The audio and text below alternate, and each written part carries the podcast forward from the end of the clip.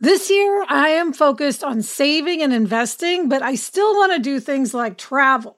NerdWallet lets you compare top travel credit cards side by side to maximize your spending, some even offering 10 times points on your spending, which means you could end up with a free flight or maybe a better hotel room. So, what could future you do with smarter financial decisions? Compare and find smarter credit cards, savings accounts, and more today at nerdwallet.com. Nerdwallet, finance smarter. Reminder credit is subject to lender approval and terms apply.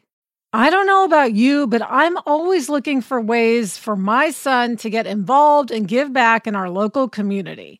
That's why I'm excited to tell you about Student Visionaries of the Year, a campaign by Leukemia and Lymphoma Society, the largest nonprofit organization dedicated to creating a world without blood cancers. Student Visionaries of the Year is a seven week philanthropic leadership development program for high school students. Participants form strong teams and fundraise in honor of a pediatric blood cancer survivor in their local community. This program is transformative. It not only helps students develop valuable life skills like project management, communication, financial literacy, and entrepreneurship, not to mention it looks great on college applications, but most importantly, is also a chance for them to engage in meaningful work within their their community and make a real impact on blood cancer patients and their families. You can learn more about Student Visionaries of the Year or even nominate a student at lls.org/students. That's lls.org/students. Hello, and welcome to Happier, a podcast where we talk about ideas and insights for how to make our lives happier, healthier, more productive, and more creative. This week, we'll talk about why we should be the one to make the plan, and we will talk to writer Susan Cain about her beautiful new book, Bittersweet How Sorrow and Longing Make Us Whole.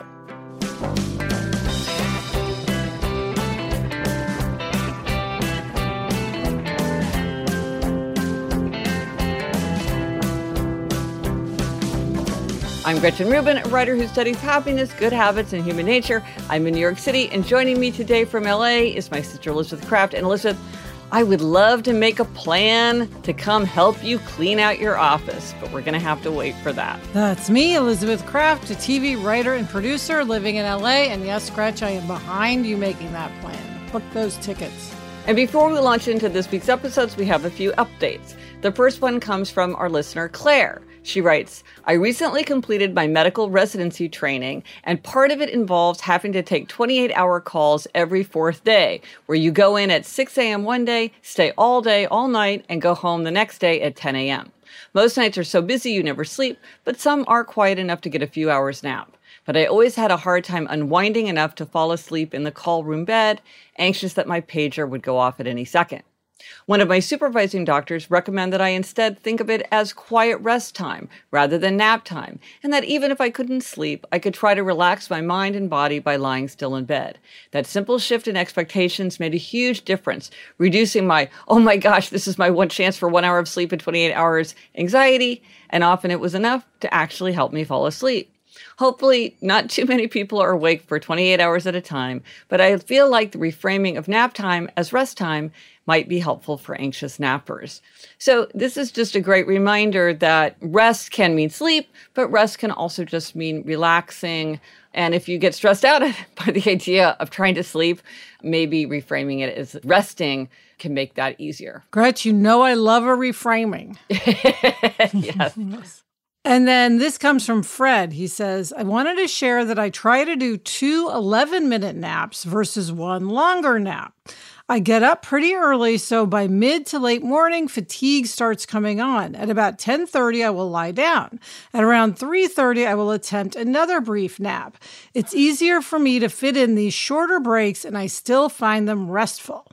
For several summers in high school and during college, I worked in a factory. They gave us two 10 minute breaks, one in the morning and one later in the day, and half an hour for lunch. I've continued this two mini break habit in my white collar job. So, again, it's just this idea there is no one right way. And you may have to experiment or look back on the past to find a way that's right for you. So it's it's so interesting, all these different ways that people are resting. Yes, I love hearing about it. Yeah. Hashtag rest 22 and 22. Keep telling us.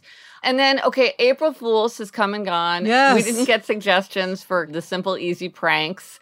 And I was going to do a prank to Eleanor and Elizabeth. I was inspired by you because one of the great stories in our family is when our father pranked you, like he pranked you so hard because in high school, he walked in and he's like, We're late, we're late. You got to get up. You got to get ready right away. And, Uh-huh. and you literally sprang out of bed, I know. kicking and screaming and yelling and running in the air. Yes. But you know what? I just couldn't sell it. I tried to do it to Uh-huh. Eleanor, but she's like, "Oh no, I don't have to." Yeah. She didn't have to be at school till eight. She just brushed me off, and I, I think I didn't have the, I just didn't have the commitment Yeah. to have the urgency and panic. Maybe I'm a little too soft-hearted or not a good enough actor, but I tried, but it, it didn't really work. Um, but Ashley Yes. told us about a prank she played on her husband, and this was a big prank. This is a good one. Ashley said, One year I put a fake ad on Craigslist saying my husband had three llamas for sale, and I put his phone number on it. Then I sent it to my mom group on Facebook and asked them to text him random funny questions about his llamas. He got over 300 messages that day, and I think over 50 phone calls. I've never been able to top that year's prank. I Well, that is amazing. That's a major prank. I would not be happy with that prank if I received that prank, but I do feel like it's an interesting prank to hear about. That reminds me a popular Hollywood prank. I've only seen it done once though, is someone shows up to work and there's a llama in their office or a goat. Is that a famous Hollywood thing? It's just something people do, yeah. There must be some historical connection between llamas and April Fool's Day. I- If anybody knows, is there some reason that this is appearing? I don't know. I did not know that. Okay, interesting. Hmm. So, Elizabeth, this week, our try this at home tip is to be the one to make the plan because sometimes we may not want to do it, but we have to be the one to do it. If we want the plan to move forward, we have to play the role of being the one to make the plan. Yes, Gretch, I have to say I was very proud of myself recently because I actually made a plan. So you and I both suffer from not Yeah. wanting to be the one to make we the plan. do. we do. But recently, you know, I love an escape room. We do Oh, them yeah. in Kansas City. And I had been saying for probably three years, oh, it would be fun to go to an escape room in LA. We should go to an escape room in LA. Let's do an escape room. Of course, I never made the plan. But very recently, I just texted a friend of Jack's parents and I said, Hey, would you want to go to an escape room with us? And uh, they immediately said yes. Just tell us when and where. So then I'm like, oh gosh, now I have to make the plan. Fair enough, since I brought it up.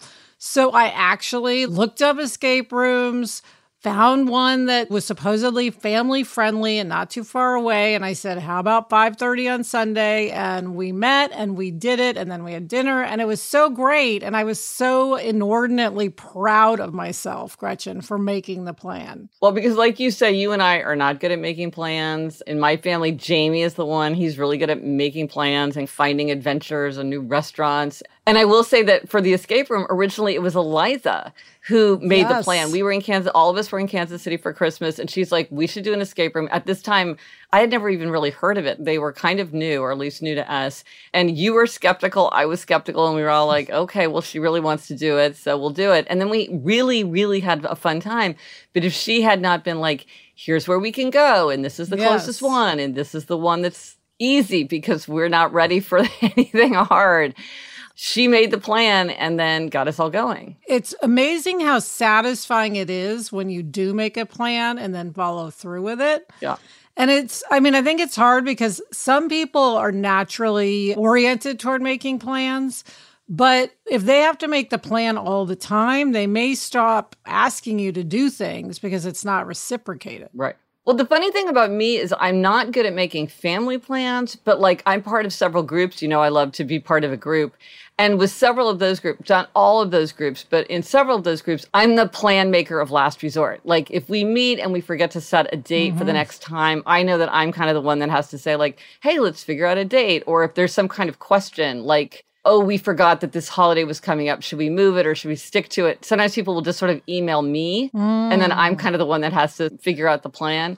So I think maybe for some people, they might be better at it in some spheres of their life than in others. Because, like I say, in family, I really do over rely on Jamie. And just having this conversation is making me realize that I should do a better job of it because it is a lot of work. And it really isn't fair that someone is bearing that burden all the time because it does feel like a lot of work. Though it might be the kind of the problem of shared work where both people feel like they're doing it a lot. They don't realize how much mm. somebody else is doing it. Yes. And Gretchen, I was surprised by the way how it wasn't actually that much work. And I think it's tied to oh. not feeling so much burden of expectation. In other words, you have to go, hey, this may not be great, and that's okay. I'm just making the plan. And if you yes. let go of feeling like it has to be an amazing plan and you just kind of make a plan, mm-hmm. then it becomes a manageable amount of work. So that was kind of a revelation right. for me. I just looked at some things, I picked one, I said, this is what we're doing, as opposed right. to right. going down a rabbit hole for days of yes. all the possibilities. You know, just it doesn't have to be perfect. Yeah. Don't let perfect be the enemy of good, right. as you always say. Right. Don't get it perfect, get it going, all those things. Yes. And I will say this too if someone else is making the plan, is that cooperate because it is yes. a lot. It, maybe it's not that much work, but it is some work and it takes mental energy. Even if it doesn't actually take that much time and you think, well, it doesn't take that much energy, there's sort of the, the energy of initiation, which I think is disproportionately, can yes. feel disproportionately difficult. So if someone proposes a plan, I really try to answer the email quickly, like, which dates work for me? Or would you rather do this or that? I try to like cooperate because if people are doing the work, you want to make it as easy as possible because sometimes it's unnecessarily burdensome when you can't herd the cats. Yes, yes. Help herd. Absolutely. Help herd. And you know, the fact is, this is important for happiness because relationships are so key to happiness. Research and ancient philosophy show that relationships are a key to happiness. And making plans is a very important way to connect with other people. And one of the facts, one of the challenges about relationships is they do take time and energy to foster. And making plans is a way to foster relationships. And if we don't contribute to that effort, then our relationships may not be as strong and growing as we would like them to be. Yes. So I am going to try to make more plans. That's going to be my goal. And Gretchen, by the way, drive by hack for everybody. Escape rooms, and we've mentioned this before, are a really fun family yeah. activity and great for two families to do together because everybody can participate. And they're only an hour. So. Yes.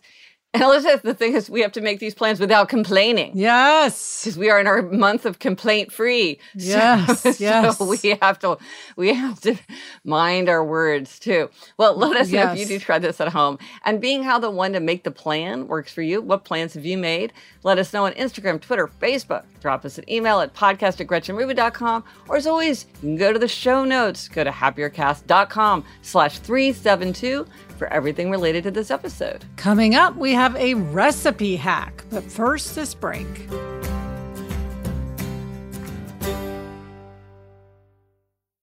The weather's getting warmer, so it's time to say goodbye to jackets and sweaters and hello to shorts and tees. I wanted to update my wardrobe without spending a fortune, and luckily I found Quince. Elizabeth, I got the flow knit wide leg pant. It's very light, it's perfect for the summer. It packs very easily. I recently went on a trip with my family and I took it with me, and they were just the thing to wear on a really hot day where I wanted to be covered up, but I wanted something that looked great and also was very comfortable. And the best part all Quince items are priced 50 to 80% less than similar brands. By partnering directly with top factories, Quince cuts the cost of the middleman and passes the savings on to us. Get warm weather ready with Quince. Go to quince.com slash Gretchen for free shipping on your order and 365 day returns. That's Q-U-I-N-C-E dot com slash Gretchen to get free shipping and 365 day returns. Quince.com slash Gretchen.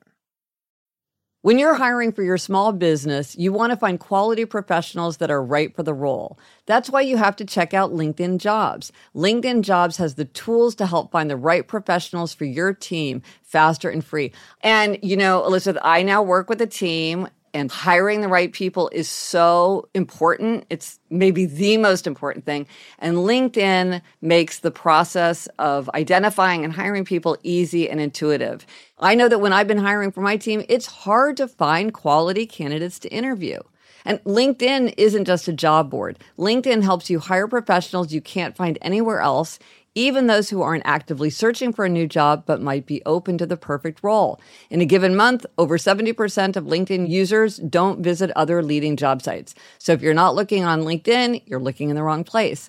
On LinkedIn, 86% of small businesses get a qualified candidate within 24 hours. Hire professionals like a professional on LinkedIn.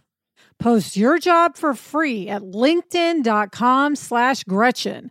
That's linkedin.com slash Gretchen to post your job for free. Terms and conditions apply.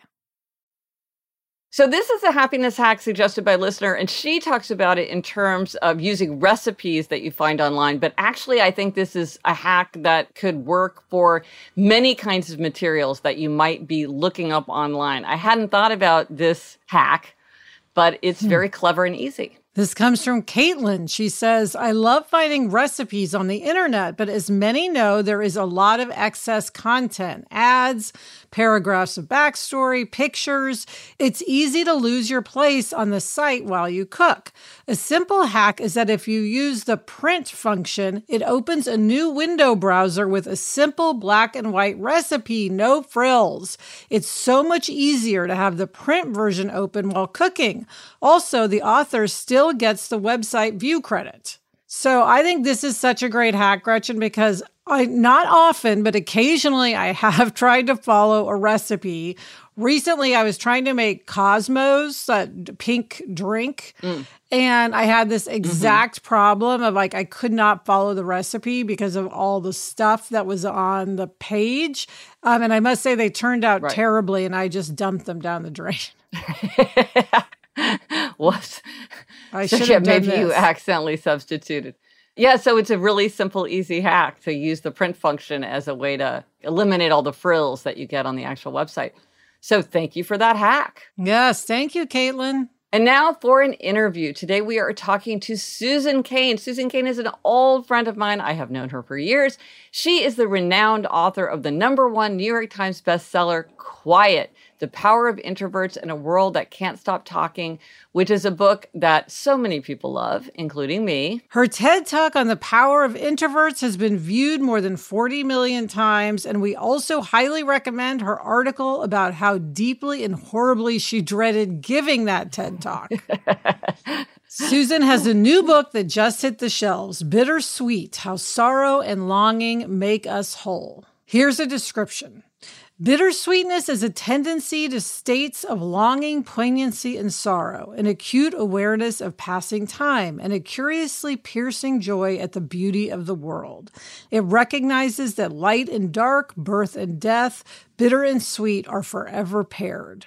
If you've ever wondered why you like sad music, if you find comfort or inspiration in a rainy day, if you react intensely to music, art, nature, and beauty, then you probably identify with the bittersweet state of mind.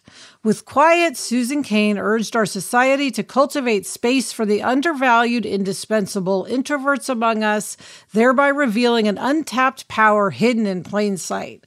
Now she employs the same mix of research, storytelling, and memoir to explore why we experience sorrow and longing and how embracing the bittersweetness at the heart of life is the true path to creativity, connection, and transcendence.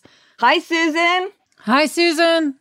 Hi, Gretchen. Hi, Elizabeth. So good to see you both. Oh, it's You so fun to talk to you. Now, Susan, I remember when you when you were first talking about the idea for this book, and and my mind was flooded with examples of when I had felt this bittersweet feeling that you were talking about, and when other writers that I loved had described it.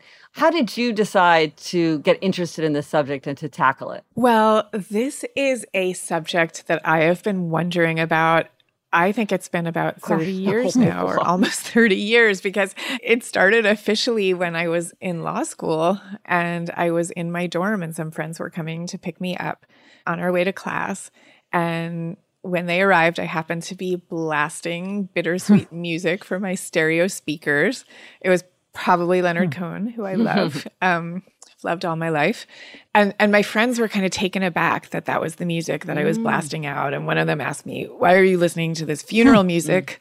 Um, and and I laughed, and we went off to class, and that was kind of the end of the story. Except that I could not stop thinking about it, like about what it is in our culture that made that a subject for a joke, but also what it was it about the music that I loved so much, and and how could it be that something that was ostensibly sad actually made me feel not only happy but uplifted and a kind of sense of communion with humanity, and and so I kind of went on this for the last decade. I've been on this quest to grasp the power of a bittersweet and even melancholic way of being and have found that this bittersweet tradition really spans centuries and continents and it's teaching us that it's one of the great sources of creativity and communion. And Susan, Leonard Cohen is clearly so important to you. You talk about him, you quote him. Um, the book is dedicated to his memory.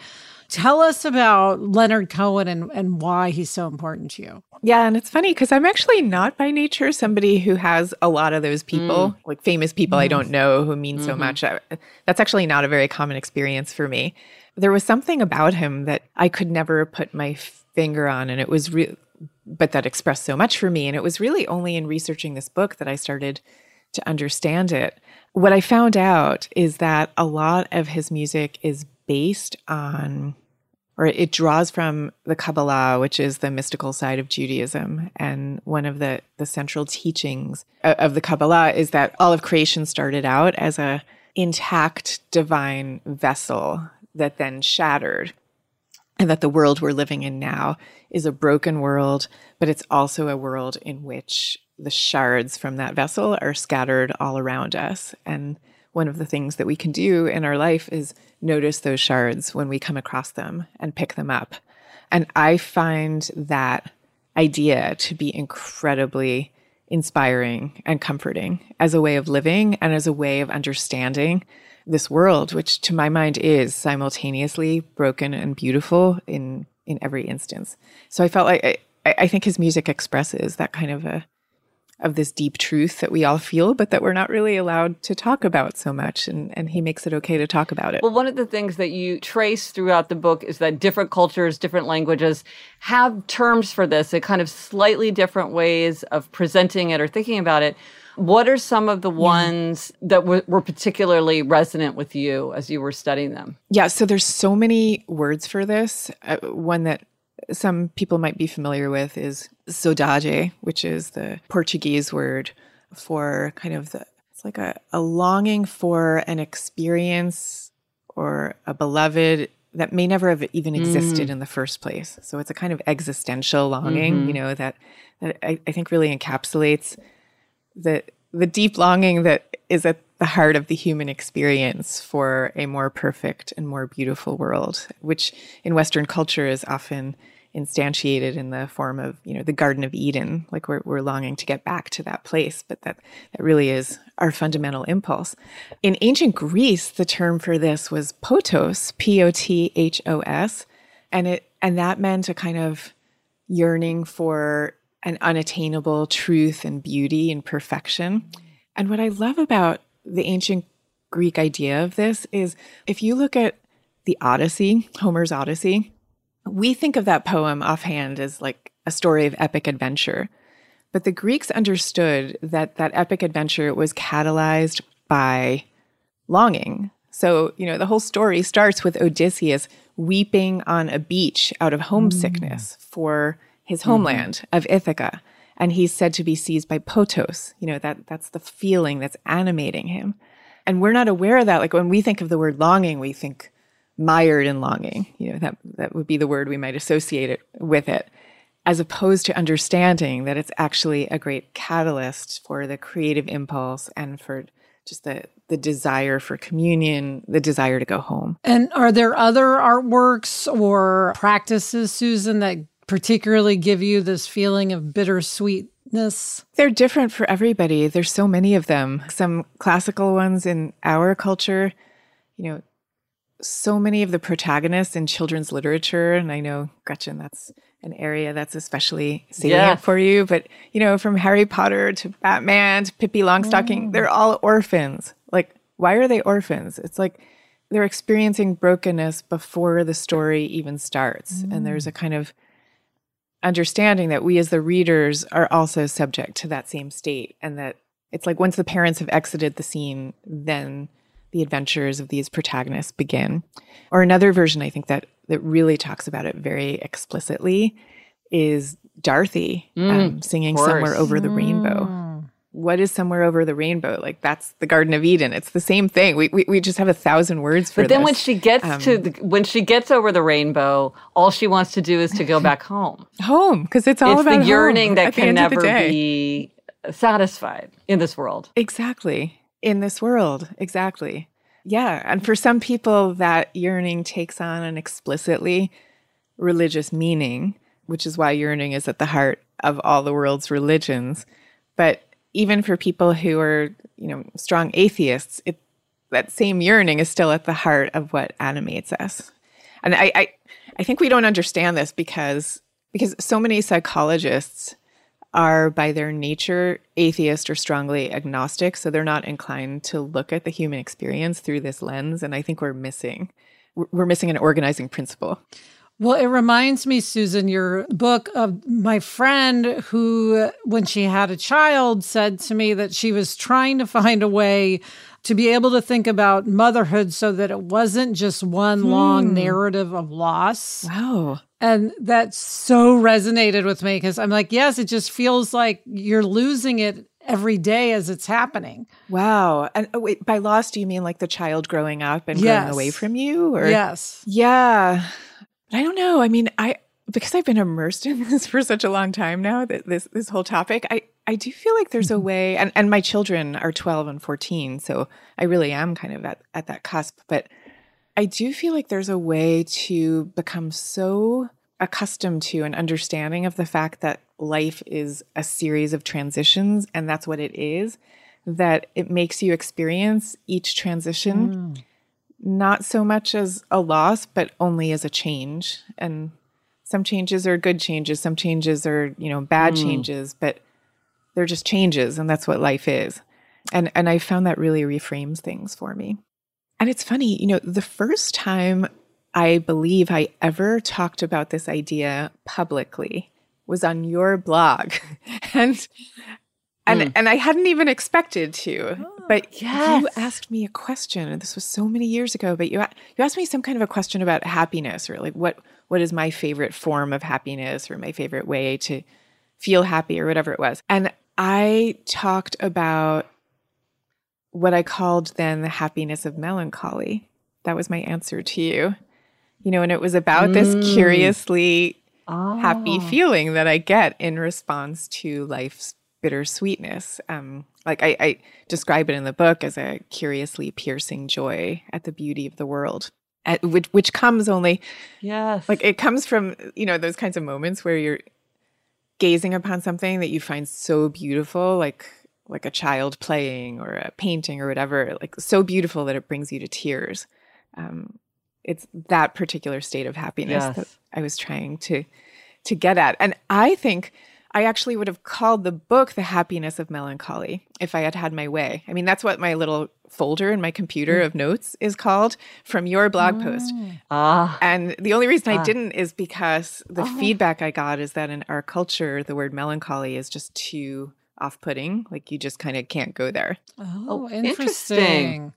Well, I thought it was so interesting that there is this world bittersweet that really captured this paradoxical nature of it in a single word. Yeah. I thought yeah. was interesting. But that's so fun that the first time you sort of wrote it down mm. or articulated it in words was in response to that question. That is that so was the very first think time. about. And also in response to that, there was another young woman who wrote her own blog post in response to that exchange we had on your blog.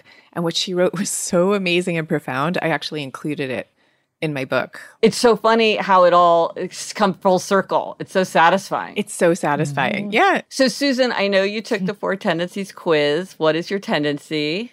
I found partly to my surprise, and I'll tell you why, I am an obliger. And mm. I was partly surprised by that. I mean, I know about that aspect of my personality, but I also, so I had thought that I might come out as more of a rebel because I really don't like the feeling of mm. um, expectations imposed. But I found that, but but it ended up that I was a pretty clear obliger. Interesting. Well, obligers and rebels overlap, so they have a lot in common. So maybe you're sort of in the crossover. Oh, that's interesting. So finally, Susan, we always like to ask our guests if they have a try this at home suggestion for listeners. Do you have a try this at home to suggest? Yeah, my try this at home would be to take a walk and take a lot of walks. They're mm. they're just the most restorative practice ever. Like they get your creative juices flowing. Um, if you're feeling a little bit down, just being outside and moving makes you instantly feel happy and um, and I just think it's what we're born to be walking around all the time and we just don't do it very much because we're sitting here at our computers instead. Well, that's a great suggestion. In 2020 we had walk 20 and 20 to suggest that people walk 20 minutes and people responded so well. So you're absolutely we couldn't agree more that a good walk such a happiness booster and and so great. So thank you, Susan. Thank you so much. What a beautiful, beautiful, thought provoking book. Um, it's been so fun to talk to you. You too. So good to see you. And I would love to catch up sometime in more detail Absolutely. when we can. Thanks, Susan. Bye, Susan.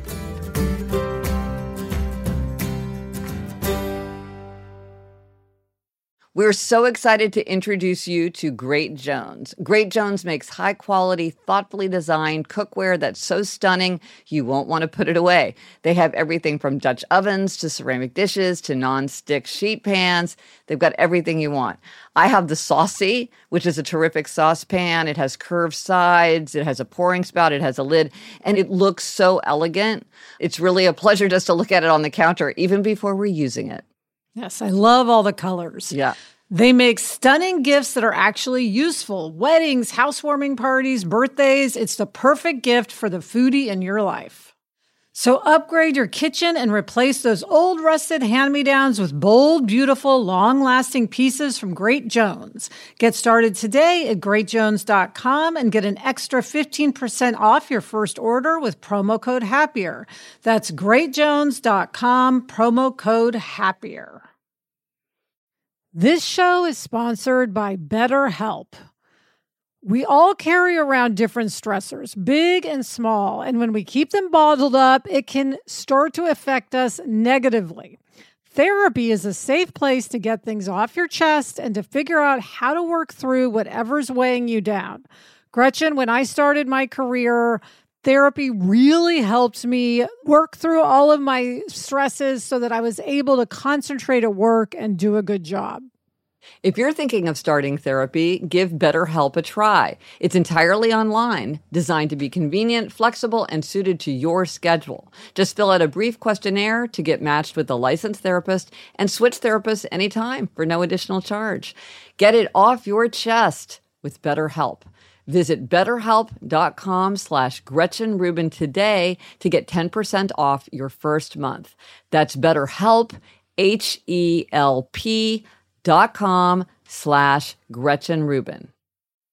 And now it's time for demerits and gold stars. And Elizabeth, this is your week for a demerit. Yes, Gretchen. I have one of those tiny, annoying demerits.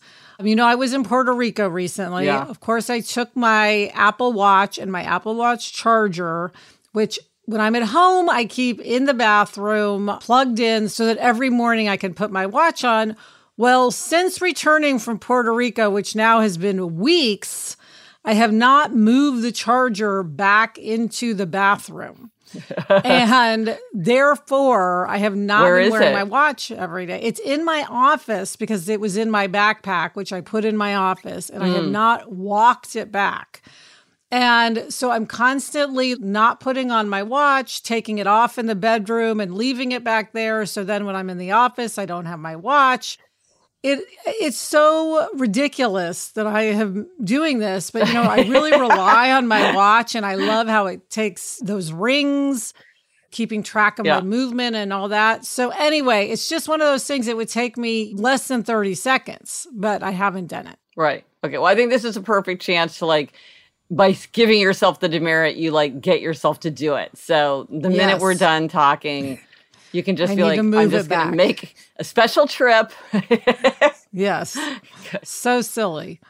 What is your gold star? My gold star goes to my daughter Eleanor. So, long story, which I won't get into, but Barnaby got bitten by another dog. It was the other dog's fault and needed stitches. And Eleanor dealt with it. We had to go to an emergency veterinarian and it was at night and she was like i can stay. You don't need to stay because i had something that i really needed to do. And i was like are you sure? Like do you have this? And she's like absolutely. And she stayed and she dealt with it and she got him home.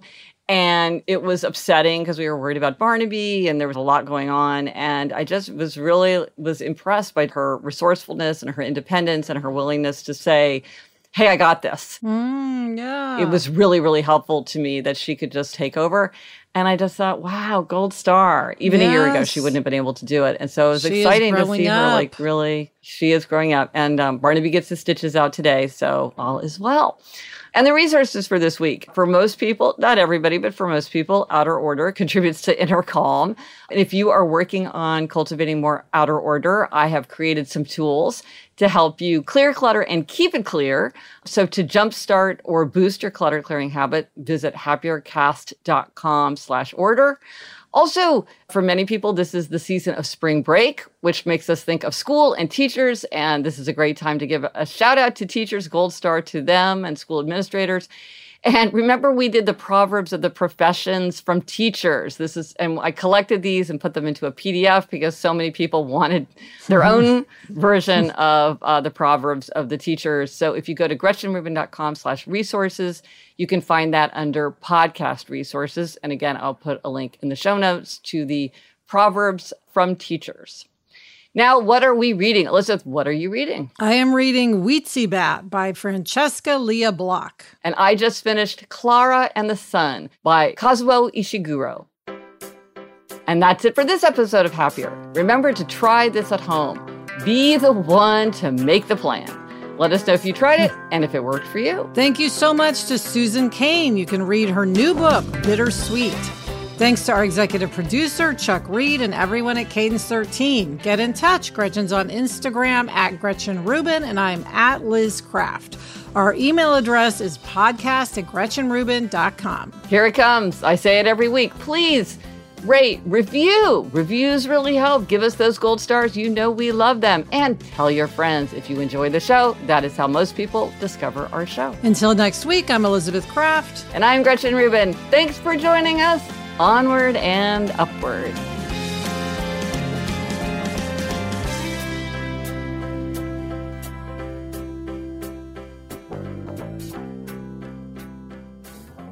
Gretch, by the way, I'm reading Bat for the new Kidlit group, our Kidlit West group. We haven't talked about that on the podcast yet. Yeah, I'm so excited. You're in a children's literature reading group too. More children's literature for all, coast so to coast. Fun.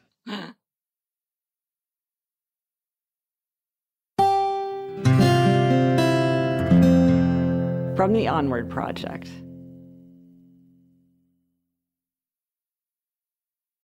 If you've ever been in the market for a new home, you know home shopping can be a lot. There's so much you don't know and so much you need to know. What are the neighborhoods like? What are the schools like? Who is the agent who knows the listing or neighborhood best? And why can't all this information just be in one place? Well, now it is on homes.com. They've got everything you need to know about the listing itself, but even better. They've got comprehensive neighborhood guides and detailed reports about local schools. And their agent directory helps you see the agent's current listings and sales history. Homes.com collaboration tools make it easier than ever to share all this information with your family. It's a whole cul-de-sac of home shopping information all at your fingertips. Homes.com. We've done your homework.